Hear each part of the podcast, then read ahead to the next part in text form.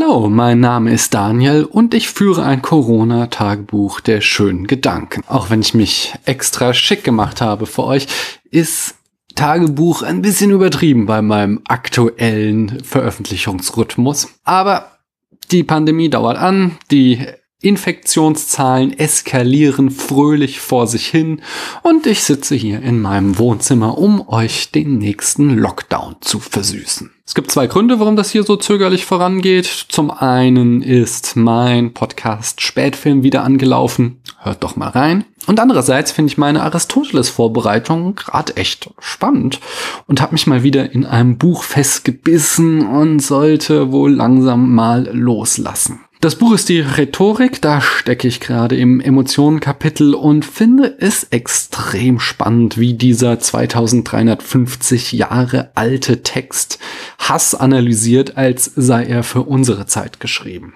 Anyway, ich fühle, es wird Zeit voranzuschreiten und mich dem letzten großen Block in Aristoteles Theorie zu widmen, der Erkenntnistheorie. Aber darum geht's heute hier nicht. Hier erfülle ich heute einen Themenwunsch. Ich habe mir leider nicht notiert, von wem der Wunsch kam, aber jemand von euch wünschte sich, dass ich mal über meine philosophischen Lieblingsbücher spreche. Und das ist gar nicht so einfach, denn je nachdem, mit welchem Thema ich mich gerade beschäftige, wechselt das mit den Lieblingsbüchern ganz schön schnell. Aber ich habe mal zehn Bücher rausgesucht, die mich und meinen Blick auf Philosophie stark beeinflusst haben. Also, schauen wir mal rein. Auf Platz 10 möchte ich beginnen mit Kant. Ich bin jetzt nicht unbedingt der größte Kant-Fan. Auch wenn ich natürlich ein Narr wäre, wenn ich seine Bedeutung für die Philosophie nicht erkennen würde. Und vorstellen möchte ich euch heute keines seiner großen Werke, sondern dieses kleine Büchlein mit dem sperrigen Titel Prolegomena zu einer jeden künftigen Metaphysik, die als Wissenschaft wird auftreten können. Der Titel ist so dermaßen Kant. Wie komme ich darauf? Ganz einfach. 1781 bringt Kant sein großes Hauptwerk, die Kritik der reinen Vernunft raus. Die Kritik der reinen Vernunft, das Werk, das die Philosophie nachhaltig beeinflussen sollte, das eine Synthese zwischen Empirismus und Rationalismus herbeiführen sollte und die kantische Wende der Philosophie bedeutet. Kant schreibt also dieses epochale Werk und er ist sich bewusst, dass das ein Geniestreich ist. Und es passiert nichts. Kein Arsch interessiert sich dafür. Warum? Weil das Buch fucking tausend Seiten lang ist. Und es sind nicht irgendwelche tausend Seiten, es sind tausend Seiten, die von Kant geschrieben wurden. Kostprobe gefällig. Nach der Überweisung eines solchen Fehltritts des gemeinschaftlich zum Grunde der kosmologischen Behauptung gelegten Arguments können beide streitende Teile mit Recht als solche, die ihre Forderung auf keinen gründlichen Titel gründen, abgewiesen werden. So ist das ganze Buch geschrieben. Es hat einfach kein Schwein gelesen, zumindest über die ersten 50 Seiten hinaus. Kant muss jedenfalls mega frustriert gewesen sein. So frustriert, dass er sich herablässt, dieses epochale Werk auf schnuckelige 170 Seiten zusammenzudampfen. Die Prolegomena. Prolegomena bedeutet in übrigens sowas wie Vorüberlegung. Und in diesem kleinen Büchlein fasst er die Kernthesen der Kritik der reinen Vernunft zusammen, damit auch so oberflächliche Heinis wie ich sie lesen. Der Stunt ist ihm gelungen und der Rest ist Geschichte. Also, wenn ihr euch an die Kritik der reinen Vernunft heranwagen wollt, und das solltet ihr, dann macht es doch wie der Rest der Menschheit und beginnt mit der Prolegomena. Kommen wir zum nächsten. Platz 9. Nachdem ich mich in der Vergangenheit hier intensiv mit Platon beschäftigt habe, musste er natürlich auch in dieser Liste vorkommen. Ich empfehle als Einstieg die Apologie des Sokrates, die Verteidigungsrede der ollen Sokrate. Denn die bringt alles mit, was einen guten platonischen Dialog ausmacht. Drama, hey, ein Gerichtsprozess. Berühmt gewordene Anekdoten.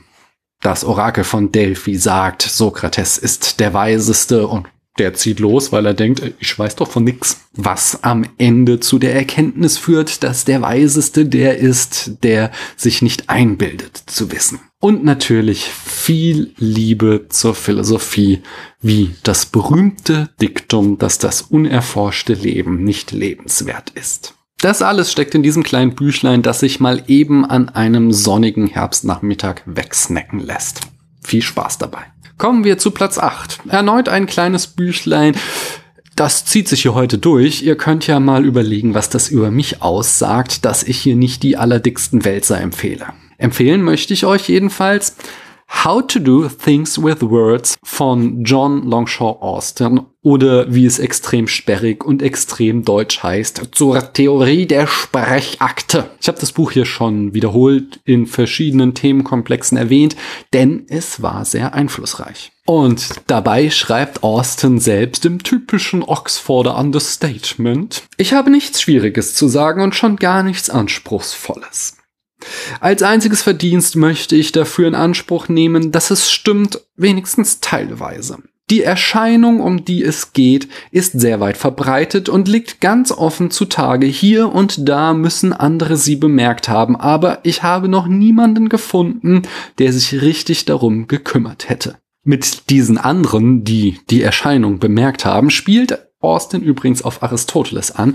Ich werde darauf zurückkommen, wenn diese sagenumwobene Aristoteles-Staffel irgendwann mal erscheint. Austin stellt jedenfalls fest, dass die Philosophie sich seit über 2000 Jahren nur mit Aussagesätzen beschäftigt hat, sogenannten Konstativa. Doch die machen eigentlich nur einen kleinen Teil unserer Sprechakte aus. Viele andere Äußerungen sagen gar nichts über die Welt aus, sondern stellen stattdessen Handlungen dar. Und von dieser These ausgehend macht Austin etwas sehr Schönes. Eine messerscharfe Sprachanalyse eines genau abgegrenzten Phänomens. Das ist etwas, was ich sehr schätze. Wenn ich mich irgendeiner philosophischen Strömung zurechnen würde, dann wären es 80% analytische Philosophie, 10% Strukturalismus und 10% Postmoderne. Und Austin, der gehört zu den wichtigsten analytischen Philosophen. Auch wenn er gar nicht viel geschrieben hat. Zwei Bücher, drei, drei Bücher haben wir von ihm die uns hinterlassen wurden. Da ich analytische Philosophie mag, steht auf Platz 7 entsprechend wieder das Buch eines analytischen Philosophs. Und erneut liefert es eine Analyse, die so scharf ist wie Anduril und so gut abgegrenzt, dass Trump am liebsten eine Mauer drum herum bauen würde. Es geht um der Begriff des Geistes von Gilbert Ryle. Gut, in diesem Fall ist das Problem zwar genau abgegrenzt, es ist aber auch eines der größten der Philosophiegeschichte. Und Ryle macht nichts weniger als den Leib-Seele-Dualismus zu beerdigen. Läuft bei ihm. Und mehr brauche ich dazu nicht zu sagen, oder? Wenn das nicht spannend ist, was ist es dann? Übrigens mit circa 500 Seiten fast schon ein dickes Buch. Auf Platz 6 kommen einige der 10% Postmoderne. Hatte Gilbert Ryle den Leib-Seele-Dualismus zu Grabe getragen, macht Richard Rorty genau das mit der analytischen Philosophie. Aber er macht es tanzend, wie die Jungs in dem beliebten Meme. Hm. Ist es widersprüchlich, dass ich einen Philosophen gut finde, der sagt, dass meine Lieblingsströmung der Philosophie heftig an die Wand gefahren ist? Möglich, aber so bin ich nun mal. Habe ich das Buch jetzt eigentlich schon beim Namen genannt? Es ist Richard Rorty, Kontingenz, Ironie und Solidarität. Und ganz ähnlich wie die Prolegomena bietet dieses Buch den Vorteil, dass es im ersten Teil Kontingenz Richard Rortys Hauptwerk, der Spiegel der Natur, schön zusammenfasst. Also im ersten Teil Kontingenz wird der Spiegel der Natur mehr oder weniger zusammengefasst. Ihr könnt euch also gut einen Überblick verschaffen, wobei ich die Lektüre des Spiegels auch extrem empfehle. Im zweiten Teil, Ironie, fragt sich Richard Rorty, wie es denn weitergehen kann, wenn wir sagen, die Philosophie ist gescheitert. Nach Der Spiegel der Natur war er nämlich heftig kritisiert worden, wie er sich denn weiter Philosoph nennen könne, wenn er sage, die Philosophie sei in eine Sackgasse geraten. Rorty nahm sich diese Kritik übrigens zu Herzen, trat von seinem Philosophie-Lehrstuhl zurück und lehrte fortan Literaturwissenschaft. Aber ganz hat er sich das Philosophieren eben doch nicht nehmen lassen. Und im dritten Teil, Solidarität, wendet er sich dann der Ethik zu, die aus seiner Philosophie folgt. Somit ist Kontingenz, Ironie und Solidarität das einzige ethische Buch, was heute hier auf meiner Liste steht. Warum das so ist, erzähle ich euch gleich. Auf Platz 5 finden wir Ludwig Wittgenstein über Gewissheit. Ein tolles Buch. Jetzt komme ich nämlich zu dem Punkt, warum hier zumindest im Augenblick mit einer Ausnahme keine Werke der Ethik zu finden sind in meinen Lieblingsbüchern. Die Ethik besser gesagt der Ethikunterricht und ein extrem guter Lehrer haben mich überhaupt erst zur Philosophie gebracht. Ich fand sie awesome und im Grundstudium habe ich mich richtig viel mit Ethik beschäftigt. Aber je mehr ich lernte, desto mehr frustrierte mich Ethik auch. Denn es gibt großartige ethische Konzepte. Aber in der Welt da draußen finden sie keine, oder sagen wir kaum Beachtung. Enttäuscht wandte ich mich der theoretischen Philosophie zu, nur um die nächste Kränkung zu erfahren. Je intensiver wir nach Gewissheit suchen, desto mehr bröckelt sie weg. Austin sagt in einem anderen Buch treffend, Wahrheit ist ein Kamel, das noch nicht mal durchs Nadelöhr eines Grammatikers passt. Philosophie kann echt frustrierend sein. Aber das Buch, das mich mit der Gewissheit versöhnt hat, war über Gewissheit. Wittgenstein schafft es, dir die Angst zu nehmen, dass es keine Wahrheit gibt und stellt die Gewissheit auf eine neue, viel bodenständigere Grundlage. Wirklich, wirklich schön. Die 10% Strukturalismus findet ihr auf Platz 4. Mythen des Alltags von Roland Barthes. Das Buch gliedert sich in zwei Teile. Im ersten Teil sind Essays von Roland Barthes zusammengefasst, die sich um verschiedene alltagsweltliche Symbole seiner Zeit drehen. Da geht es um die Römer im Film, um Einsteins Gehirn, um die Citroën DS oder um Plastik. Im zweiten Teil versucht Barth dann, den Begriff des Mythos zu bestimmen, wodurch erst klar wird, worin der Mythos im jeweiligen Essay im ersten Teil des Buches besteht. Ich gebe zu, die Essays sind mit 60 Jahren Abstand nicht immer taufrisch. Aber sie zeigen schön, wie du als Philosoph dich eben nicht nur mit den ganz großen Konzepten von Transzendenz und Metaphysik beschäftigen musst, sondern wie du die Dinge um dich herum einer philosophischen Analyse unterwerfen kannst. Auf Platz drei steht noch einmal Platon. Diesmal gehen wir in sein Spätwerk, dem Theaetitos. Dem habe ich schon mehrere Folgen gewidmet. Es ist der Dialog, wenn ihr euch mit der platonischen Erkenntnistheorie auseinandersetzen wollt. Dabei ist er formvollendet und argumentativ brillant. Platon geht sorgfältig durch, was wir meinen, wenn wir von Wissen sprechen. Er liefert am Ende eine Definition, die wir noch heute für Wissen verwenden und problematisiert die sogleich wieder, um zu zeigen, das alles ist ganz schön kompliziert. Und dann endet er, wie es eigentlich typisch ist für einen frühen Dialog, mit einem offenen Ende und vertagt das Ganze. Das ist wirklich schön, schön geschrieben.